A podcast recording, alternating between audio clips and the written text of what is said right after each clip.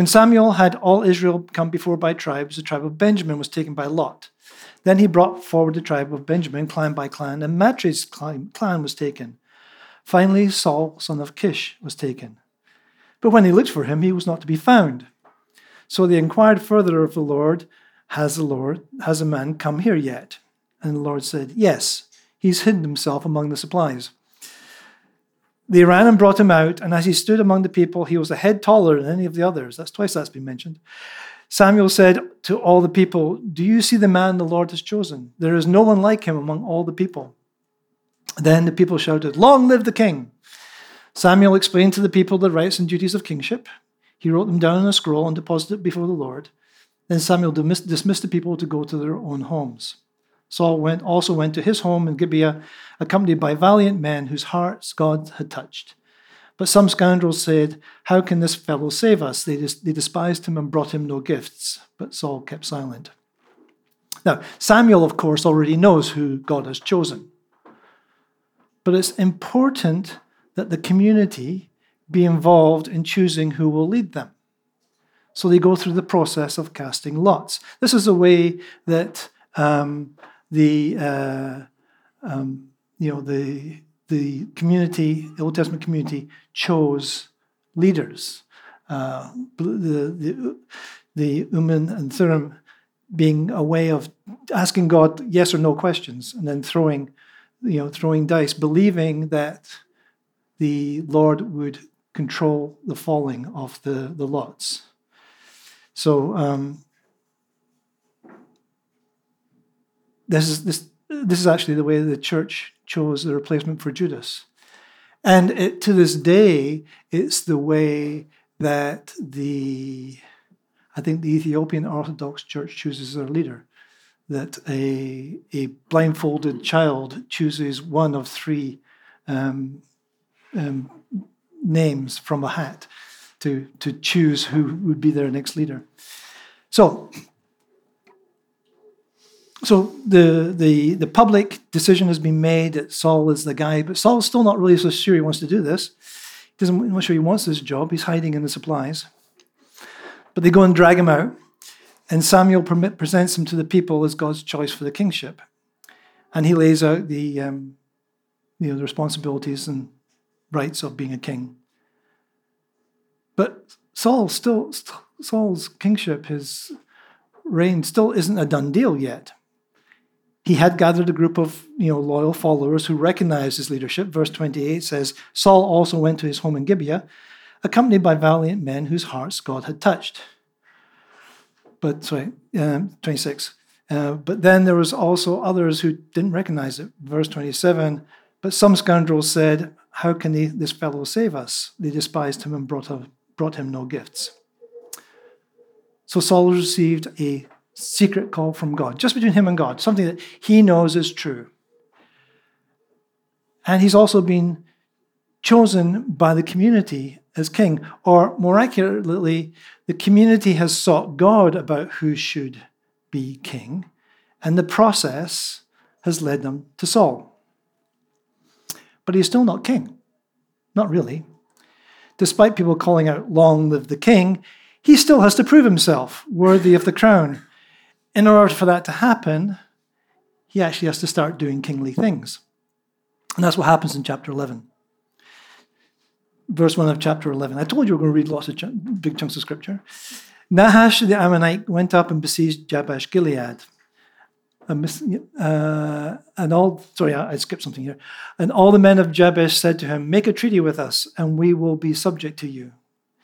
But Nahash the Ammonite replied, I will make a treaty with you only on the condition that I gouge out your right eye of every one of you, and so bring disgrace on all Israel. The elders of the elders of Jabesh said to him, Give us seven days so we can send messengers throughout Israel. If no one comes to rescue us, we will surrender to you. When the messengers came to Gibeah of Saul and reported these terms to the people, they all wept aloud. Just then, Saul was returning from the fields behind his oxen and he asked, What's wrong with everybody? Why are they weeping? Then they repeated to him what the men of Jabesh had said. Then Saul heard, when Saul heard the words, the Spirit of God came powerfully upon him, and he burned with anger. He took a pair of oxen, cut them into pieces, and sent the pieces by messengers throughout Israel, proclaiming, This is what will be done to the oxen of anyone who does not follow Saul and Samuel. Then the terror of the Lord fell on the people, and they went, came out together as one. When Saul mustered them at Bezek, the men of Israel numbered 300,000, and those of Judah 30,000. Verse 11. The next, verse 11? Yeah. Um, the next day, Saul separated his men into three divisions. During the last watch of the night, they broke into the camp of the Ammonites and slaughtered them until the heat of the day. Those who survived were scattered, so that no two of them were left together. Okay, just as an aside, um, some of you know that I've been doing research on the large numbers that appear in various places in the Old Testament. Some of you might think I've been obsessed with it for the last month. I've done all this research, got these papers, done these all calc. I've got spreadsheets to do calculations. Anyway, those of you who know me would not be at all surprised I have a spreadsheet that does that. Anyway, uh, so it turns out that the word translated thousand in the Old Testament, and here where it talks about you know three hundred thousand and thirty thousand, is the same word that was translated clan in the passage we just read in chapter 10, verse 19, where Samuel tells the Israelites to come forward by their tribes and clans. It's the same word. Now, a clan is bigger than a family, but smaller than a tribe.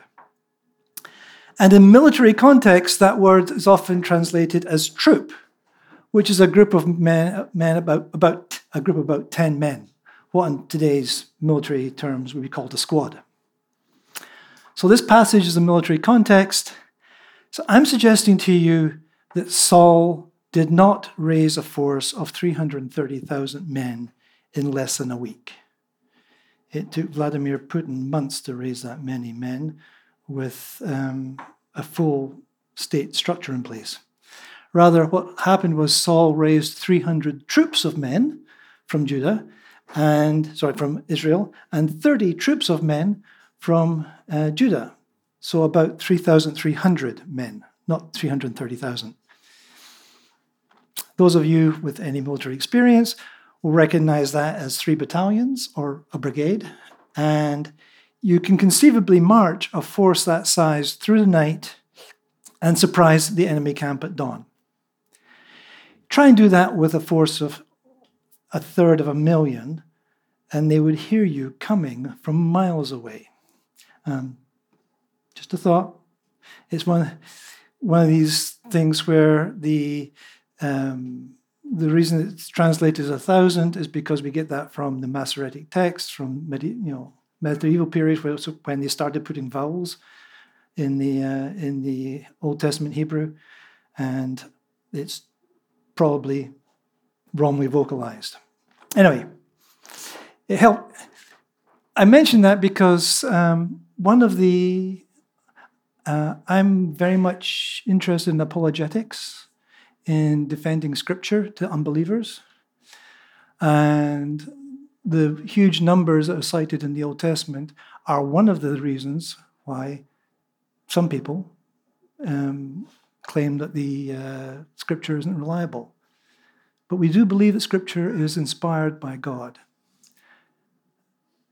That doesn't necessarily that means that the originals are inspired by God, not necessarily our translations. So if that's, I, I think that's a wrong translation. Okay, leave that to one side. But I couldn't not mention that after having spent the last month looking at these numbers. okay? All right, so back to Saul. Saul always seems to be on the outside of the main events in this whole narrative, right?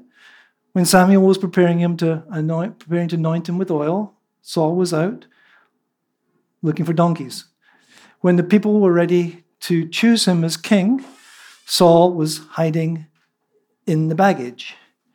And when there's a crisis in Jabesh Gilead, Saul is out plowing in the fields. He's been anointed, he's been chosen, but he's yet to do anything remotely kingly plowing doesn't count.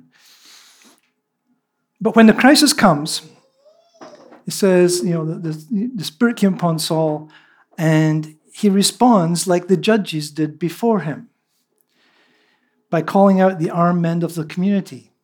And he makes a forced march through the night and surprises the Ammonite camp at dawn and totally decimates them. This is why the people wanted a king in the first place, if you remember. This is why people wanted the king in the first place. They wanted someone who would always be available to them to lead them in battle against their enemies. That's specifically what they wanted a king for. Um, rather than waiting around for, for God to raise up a judge, they wanted someone who would always be available as a military commander. And Saul has just shown that he now fits the bill. He started to do kingly things. So now, finally, after all this, he is actually king.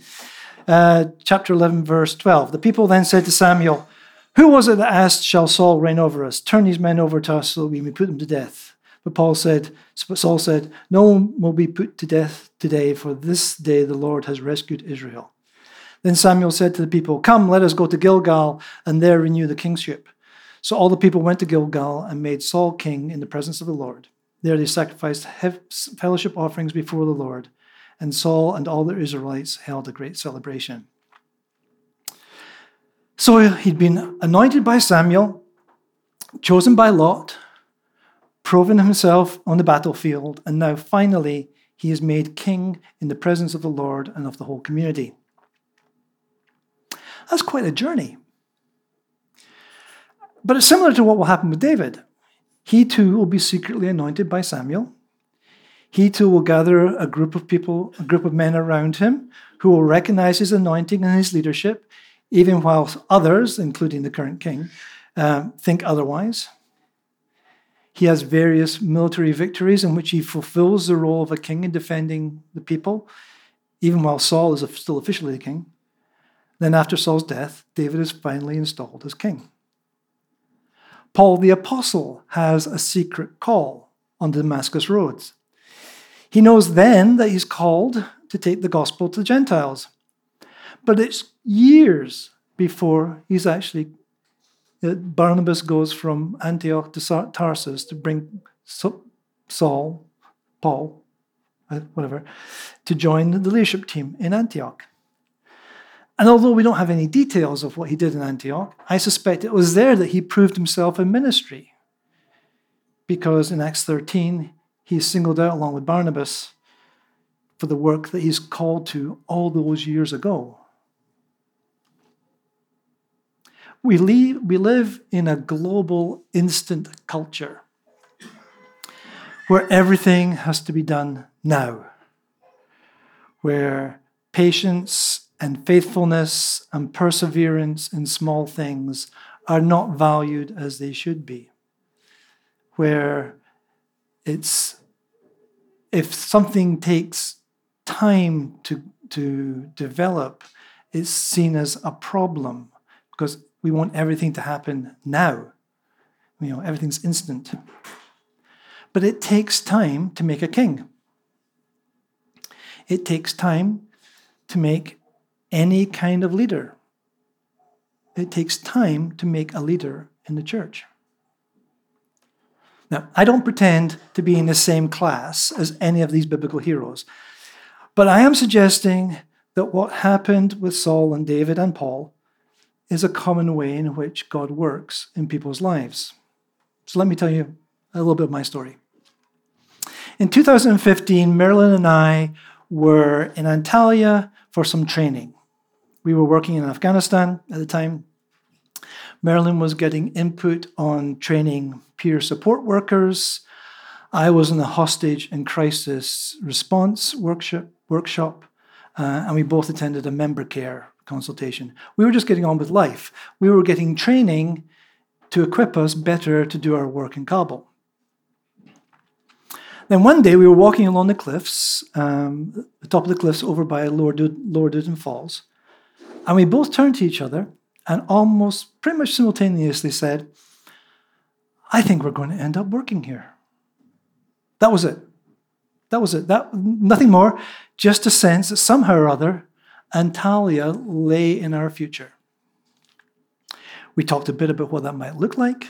I was pastoring in Kabul, so maybe pastoring, but The church had just called a new pastor at that point.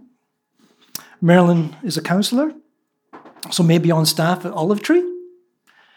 But her license has, had lapsed while we were in Kabul, and it would have taken five years in Canada to get it reinstated. She'd have to start again from scratch.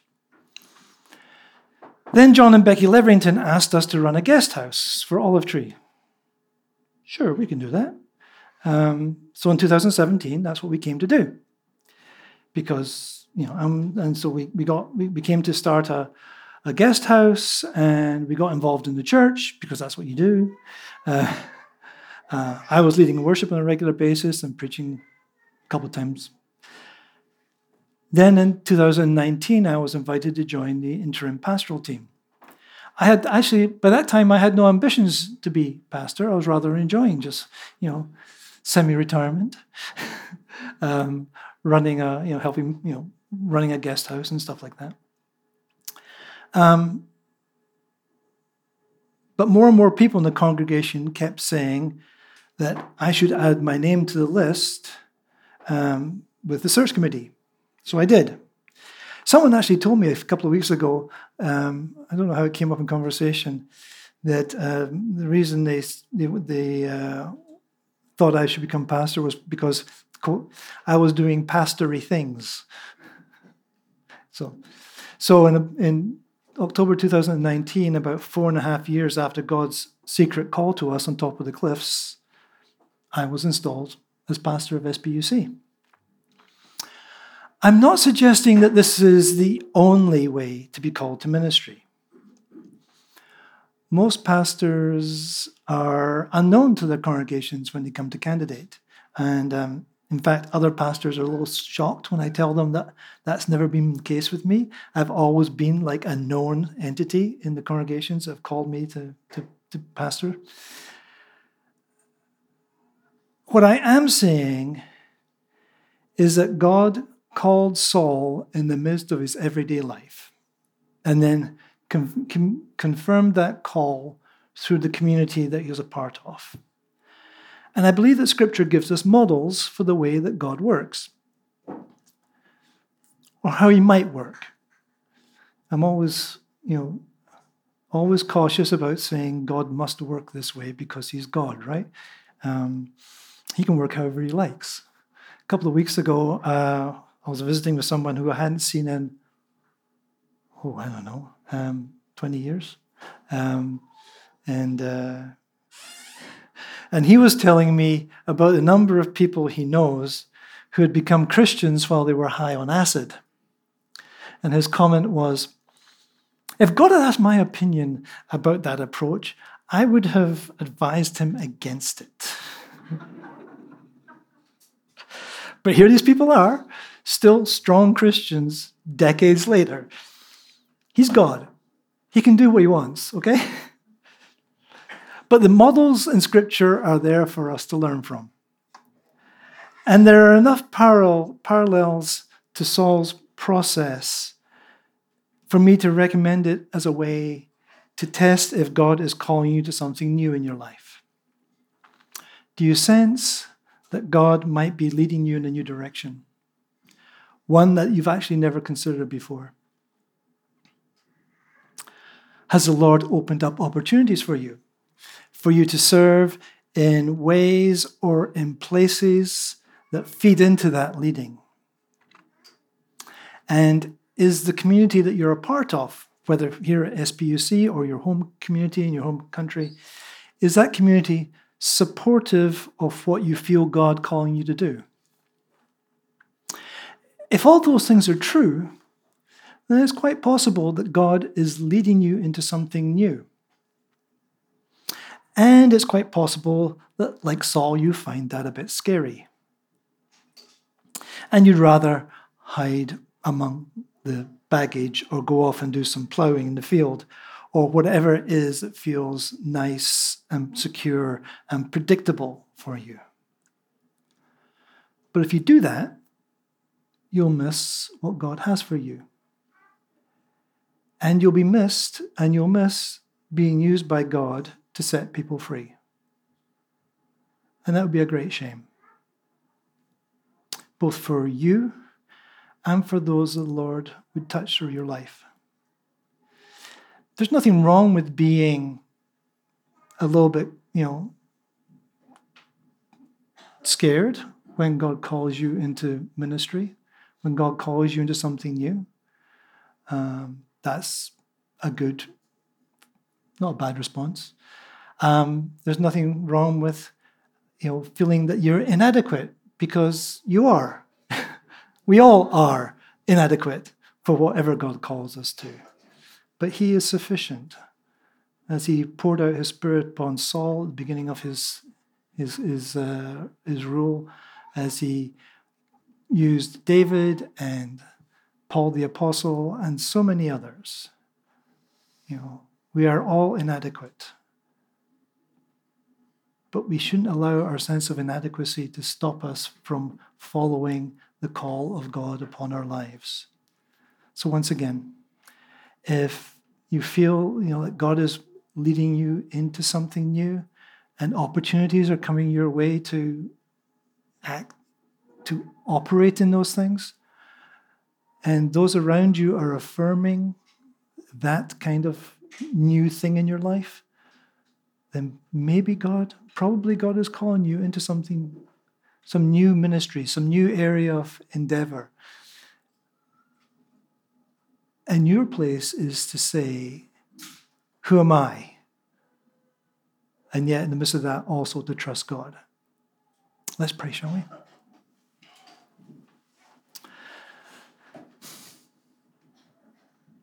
Lord, we thank you that you use us. That's pretty amazing, actually. Um, that in the midst of our weakness and our um, lack of, uh, in many cases, lack of, of belief in ourselves, you believe in us. And you call us. You call us, Lord, as you called Saul to lead his people, or David, or Paul to, to preach the gospel to the Gentiles, or whatever it is, Lord you call us. And in the call, you equip us, Lord. And we thank you for that. That you don't call us and then leave, leave, us hanging. That in the midst of the call, you equip us. So, Lord, I just want to pray for anybody in this room this morning who is struggling with the idea that you might be calling them into something different, something new. Lord, would you give them confidence not in themselves, but confidence that he who calls is able to equip. Lord, that you would enable them to step out in faith to do what you're calling them to. Lord, we want to pray also for the world around us, particularly in Ukraine, as the battle in the east, battles in the east continue to, to rage and People are dying.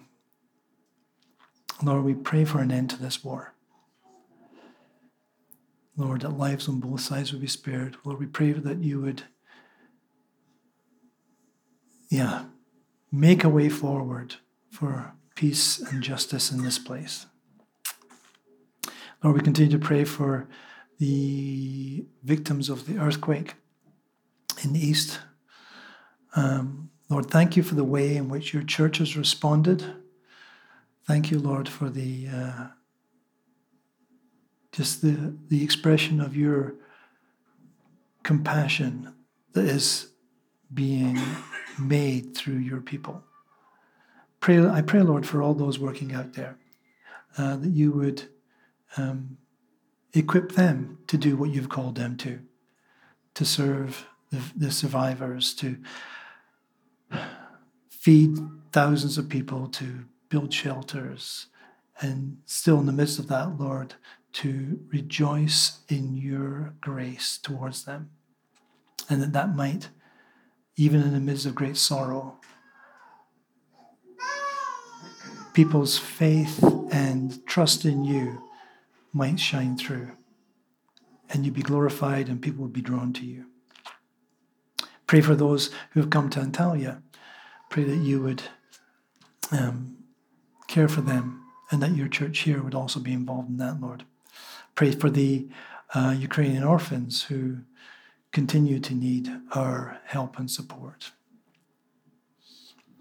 Lord, yeah, there's so much going on around us. Next door in Greece, the huge train crash. Pray for those who've lost loved ones. In Israel, the violence between Palestine and Israel. Lord, we pray for them, for that to subside as well, and that there be peace there. Lord Jesus, we thank you that you use your people carry out your will in the world. And if there's anything that you're calling any of us to do in response to these things I've prayed for, Lord, I pray that we would have open ears and open hearts to do what you call us to do. In your name we pray. Amen.